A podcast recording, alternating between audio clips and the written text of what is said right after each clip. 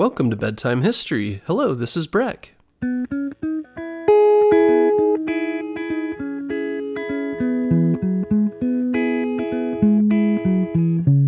Guess what, parents? Bedtime History is now available on Story Button. Story Button is the easiest way to listen to our show without using screen devices like your phone or a tablet.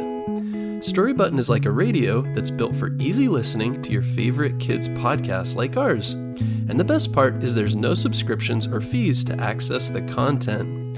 This week, save $10 and get free shipping when you go to storybutton.com forward slash bedtime history. That's storybutton.com forward slash bedtime history.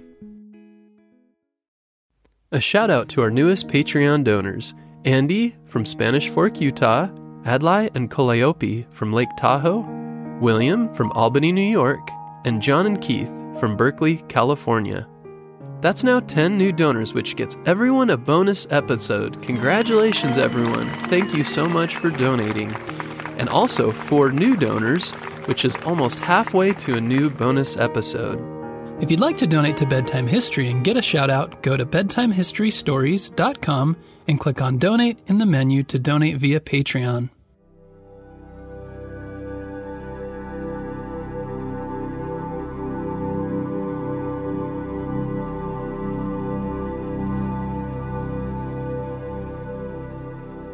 Have you ever heard of Easter Island? Many movies talk about it, and some even say that it's where the Easter Bunny lives. But in fact, it's a real place that has nothing to do with the holiday of Easter. But many people know of Easter Island from the large, famous face statues that are often seen in pictures of the place. So, why does Easter Island have this name? Easter Island is a large island that covers nearly 65 square miles. It's located in the South Pacific Ocean, far off the west coast of the country of Chile in South America. It's also an almost equal number of miles to the east of the island of Tahiti.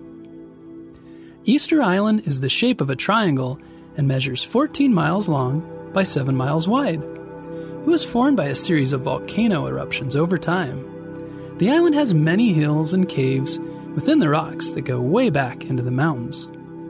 Because much of the rock on the island is made of volcanic rock, it's easy for the rock to form caves and holes over time. Easter Island's largest volcano is called Rano Kau. Its highest point is called Mount Terevaka, that reaches 1,665 feet, or 508 meters, above the sea.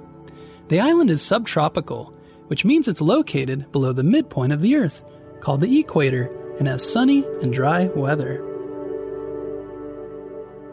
Many people have been confused about the name Easter Island and have wondered whether the island has something to do with the holiday of Easter.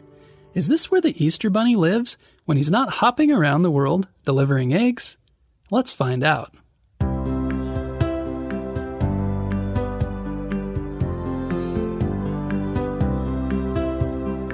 The first people to live on Easter Island arrived on the island around the year 400 AD, about 1500 years ago.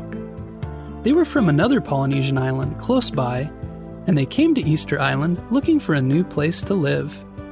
These first people called the island Rapa Nui because of its remote or faraway location.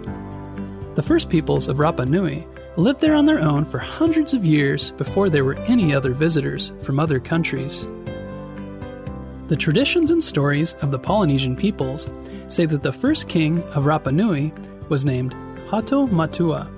He was a ruler of a group of people that traveled around many islands in the area. The group of explorers, led by Hato Matua, was searching for a new place to make their home.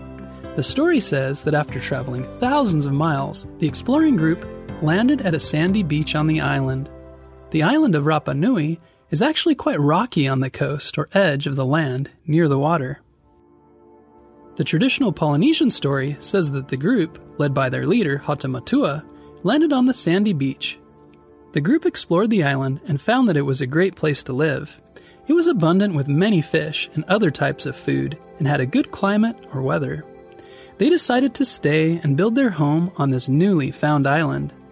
This was the start of the first peoples living on Rapa Nui, or Easter Island. The first peoples learned how to harvest food and fish on the island including native fruits and plants. They grew in size over time and developed a long and rich culture over the hundreds of years since the first group arrived.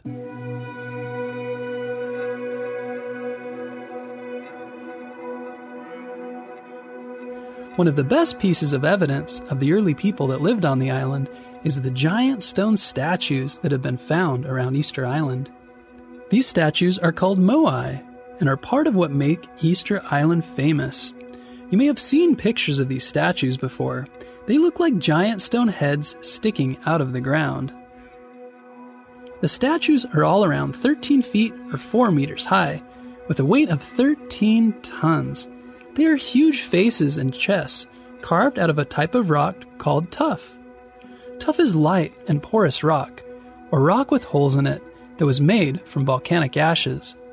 One thing that many people don't know about the statues is that they actually go into the ground and continue at least partly underground. They are a mystery that no one has yet to solve.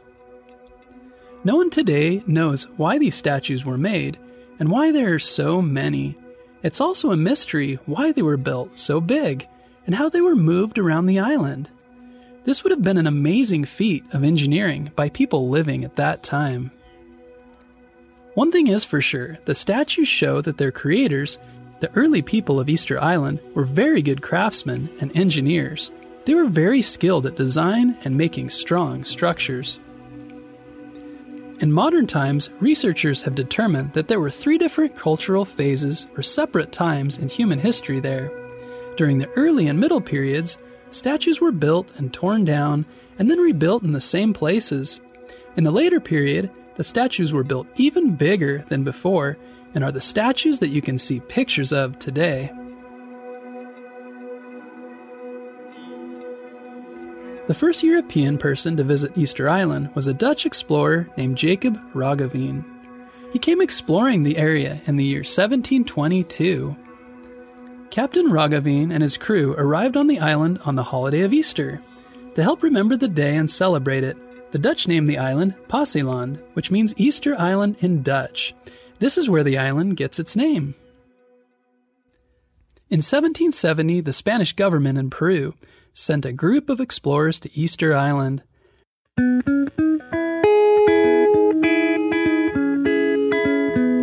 The explorers spent four days on the island. They found that there were about 3,000 native people living there. Unfortunately, as more and more explorers started visiting the island, they also had diseases that the local islanders had not been around before. As a result, many of the native islanders died, and by 1877 there were only 111 native people living on the island. In 1888, Chile started using the land to raise sheep. The government of Chile also appointed a governor to be in charge of Easter Island in 1965, and the island's people all became Chilean citizens. Easter Island does not have any natural bays to form harbors that are places for boats to be parked away from the harsh weather of the ocean. The island's largest village is called Hanga Roa. It was made into a World Heritage Site in 1955, so it will not be developed into a tourist place full of hotels and other developments. Today, Easter Island is home to a mixed group of people. Many of the people living on the island have Polynesian ancestors or older relatives. The locals now mostly speak Spanish, and there are some tourists that visit during the year. We hope you enjoyed this episode about Easter Island, and be sure to tune in next week for a new episode.